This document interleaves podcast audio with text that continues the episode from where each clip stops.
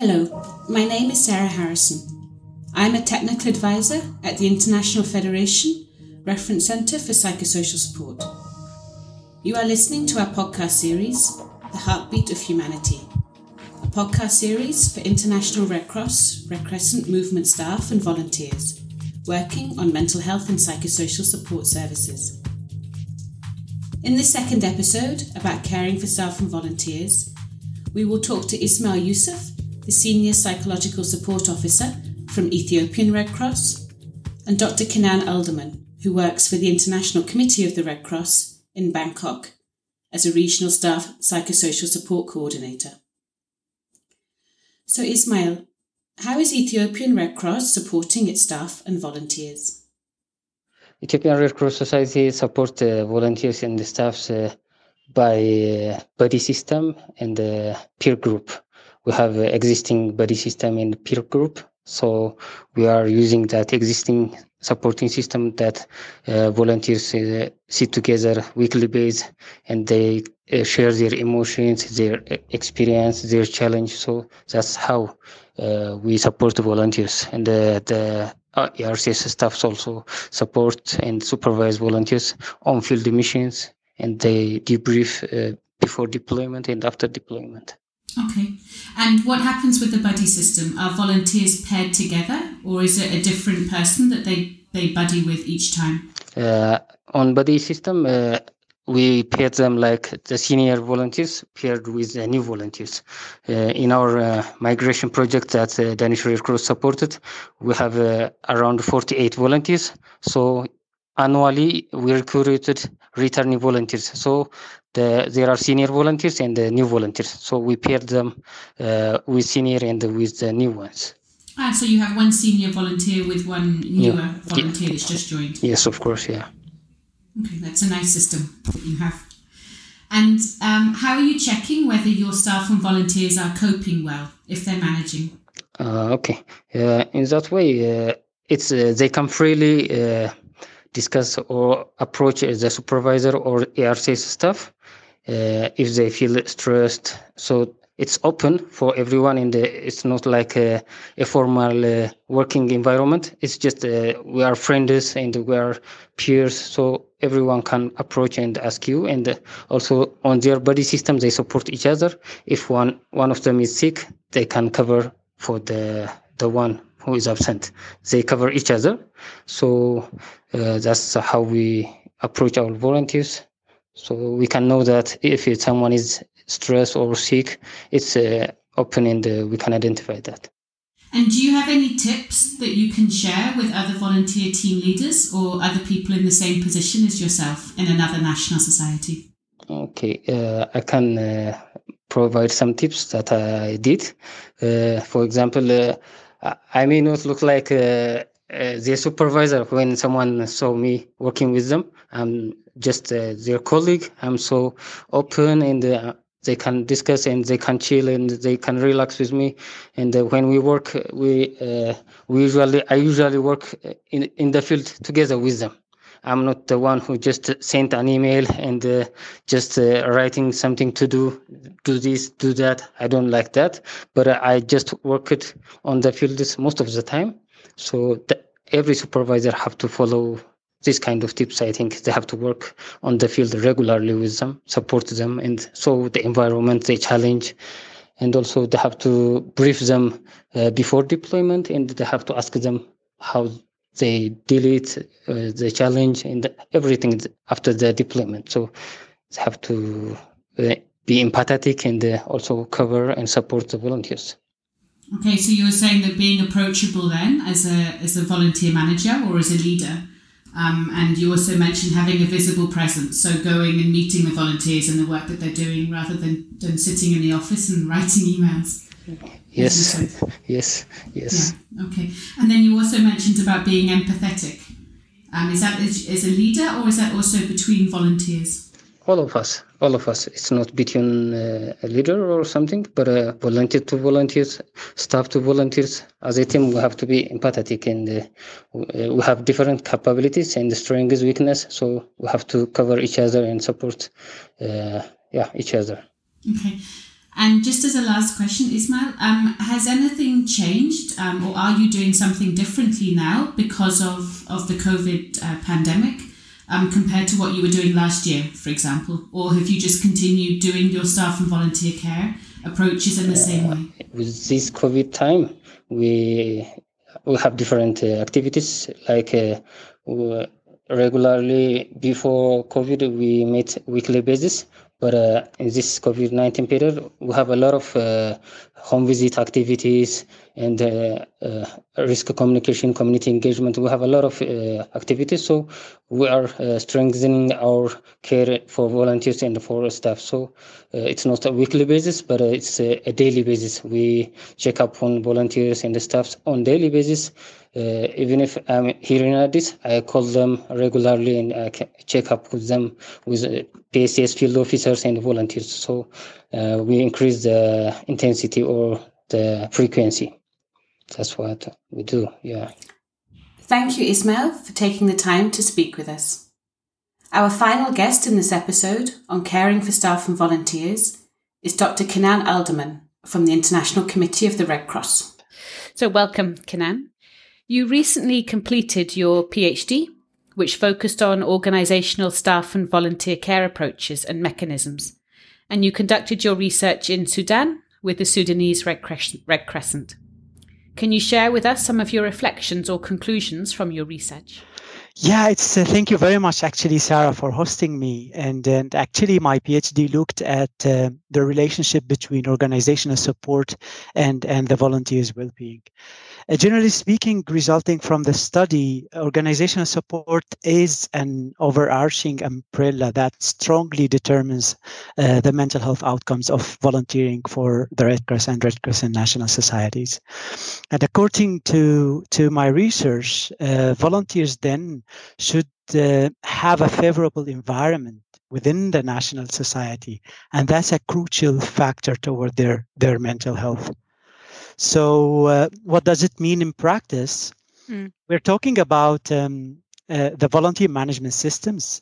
We're talking about robust and comprehensive systems that captures all the complexities of volunteering. Those are essential not only for successful humanitarian aid delivery, but the research found that those are very important for the, the, the volunteers' psychosocial well-being and and therefore mainstreaming the the, the HPSS within the volunteer management is important as mm-hmm. implementing the MHPSS activities. So we are used to talk about implementing uh, volunteers care systems, but we are less likely to talk about mainstreaming those within the volunteer management.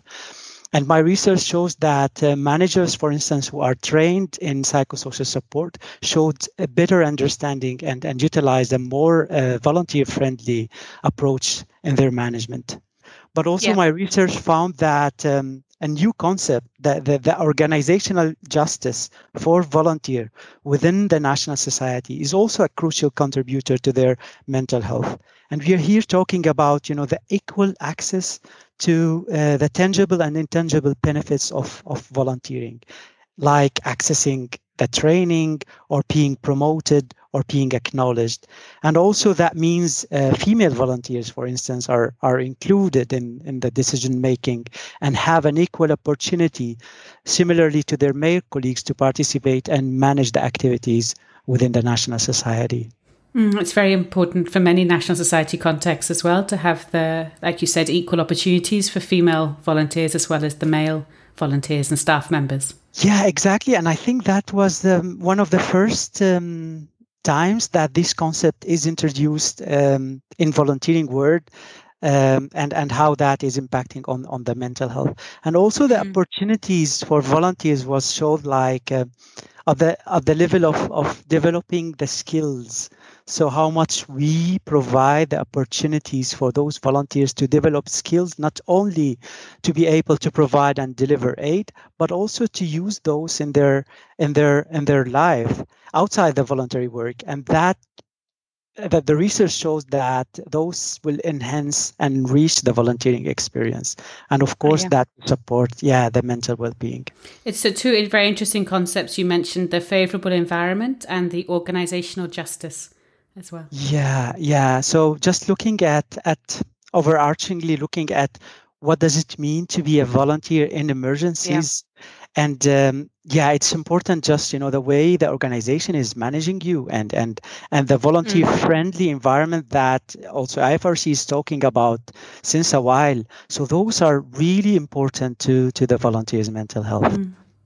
and now you are the icrc um, regional uh, staff psychosocial support coordinator um, and is that for Asia Pacific? Now you're based in Bangkok? Yeah, exactly. So I'm based in, in Bangkok and covering Asia and the Pacific region. Okay. And what does this mean in practice? What do you do in that role? I am part of the ICRC staff health team. So I'm assigned to do staff health things. Uh, we all know that you know working for the ICRC is stressful, is quite stressful. Hmm. Similarly to working for other humanitarian agencies, but also within the ICRC, we have the particular um, mandate and position to work and support victims of, of conflicts and violence. And therefore, yes. uh, yeah, working for the ICRC is um, is quite stressful actually. So my responsibility is to ensure uh, the implementation of staff health strategy so we have this ICRC tool to mitigate the stressful impact of, of such working conditions. Uh, the mental health and psychosocial support well-being is integrated is one of the objectives of, of, of the ICRC staff health strategy and and this objective aims to promote the well-being as well as prevent and respond to the psychosocial risk factors and mental health conditions uh, among okay. our staff. And is that strategy at the global level or is it something that's done at the uh, delegation level at country level? So actually it's a global icrc um, uh, strategy but of course it's implemented at the re- at the delegation so okay. it's we are we are trying to be adhered to one strategy because you know even in the ICRC we have a, a mobile colleagues. So the mobility nature of of our colleagues is uh, is a core part of of what we do, and therefore you know one person in Asia will be the the, the next year in, in Africa and the following year in, in NAME or or in other okay. in Americas or in other regions. So we are trying to make it uh, as global as we can.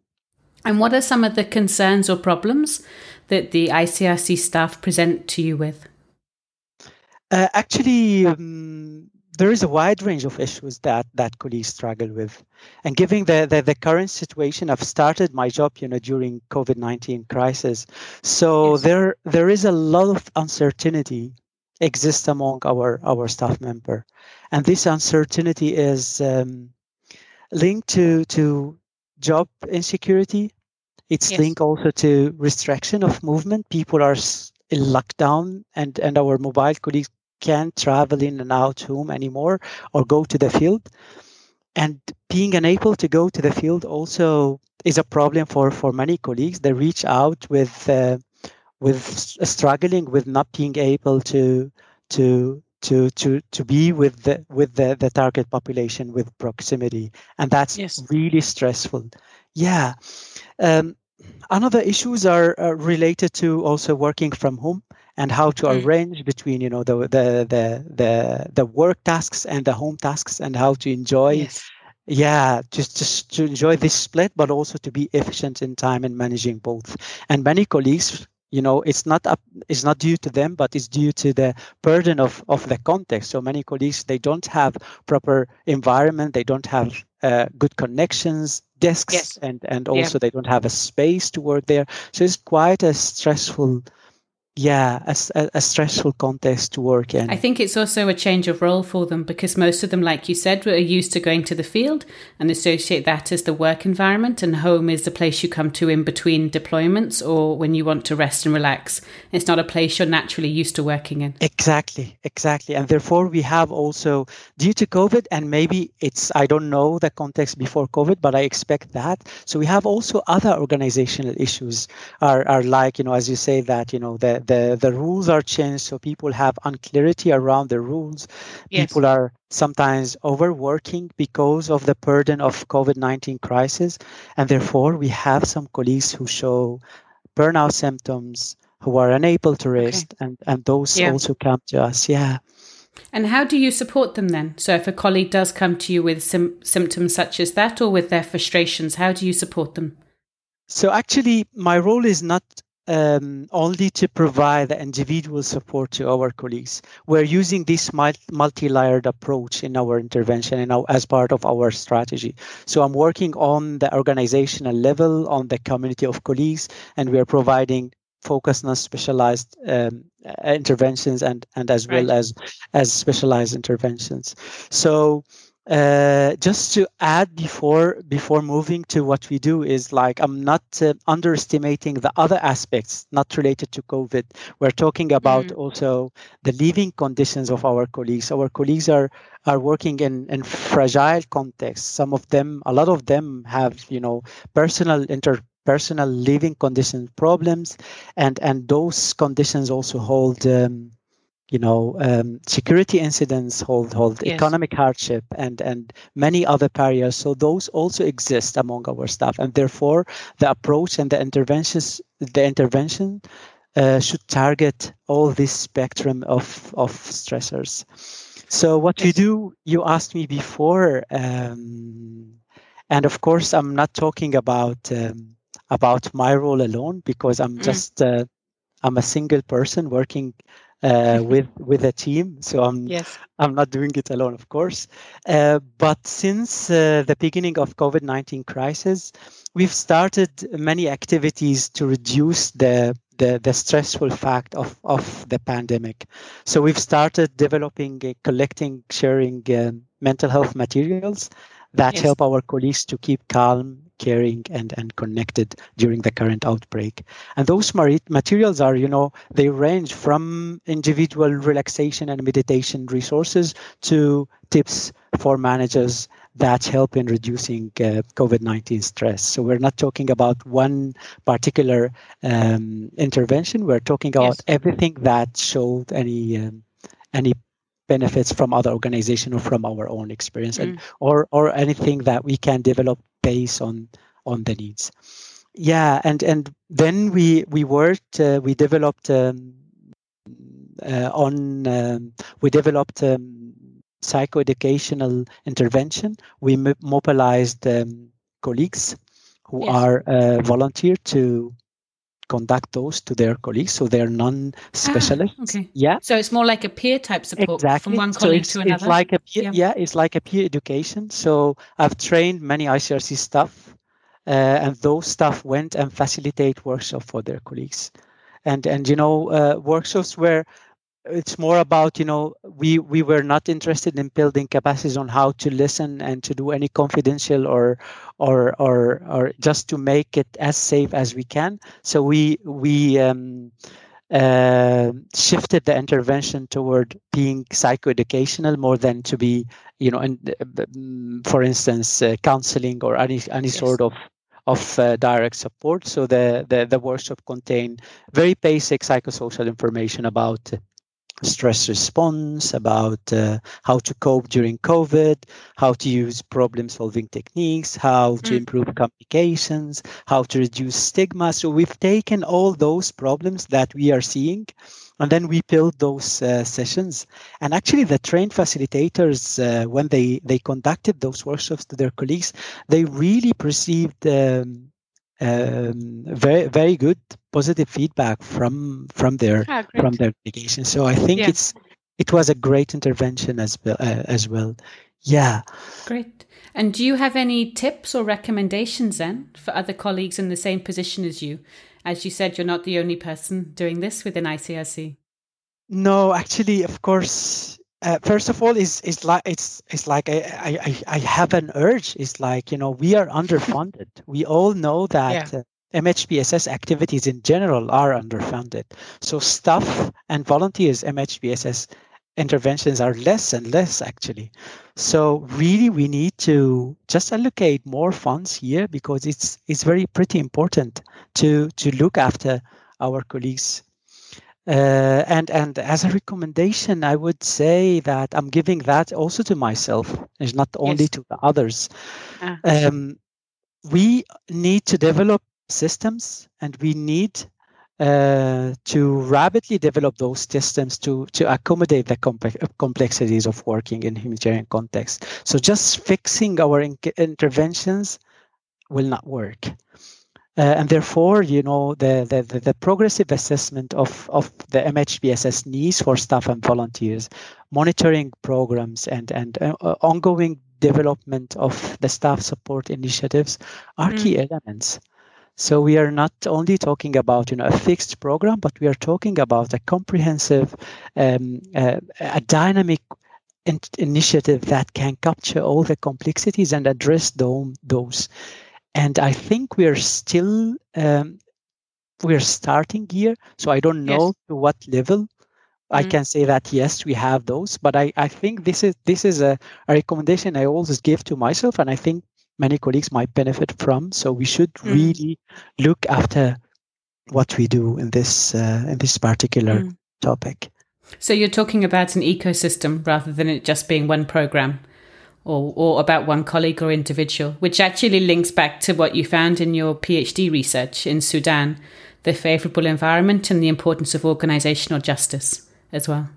Indeed, yeah, you are absolutely right, and therefore, in the ICRC as staff health, we yeah. um, we consider ourselves as part of the staff support ecosystem.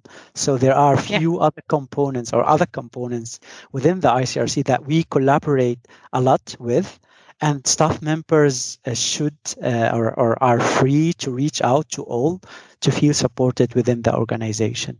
And absolutely, you should not look at it from a standalone perspective. Yeah. Great.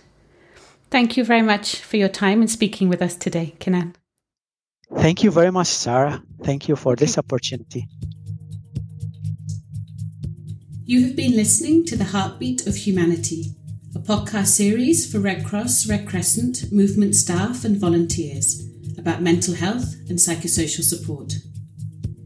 You can find more resources about mental health and psychosocial support on the IFRC Psychosocial Centre website. Resources include manuals, webinars, policy documents, programme materials, educational videos, and information about upcoming trainings. My name is Sarah Harrison, and I hope you enjoyed listening to this Heartbeat of Humanity podcast. Remember that mental health matters.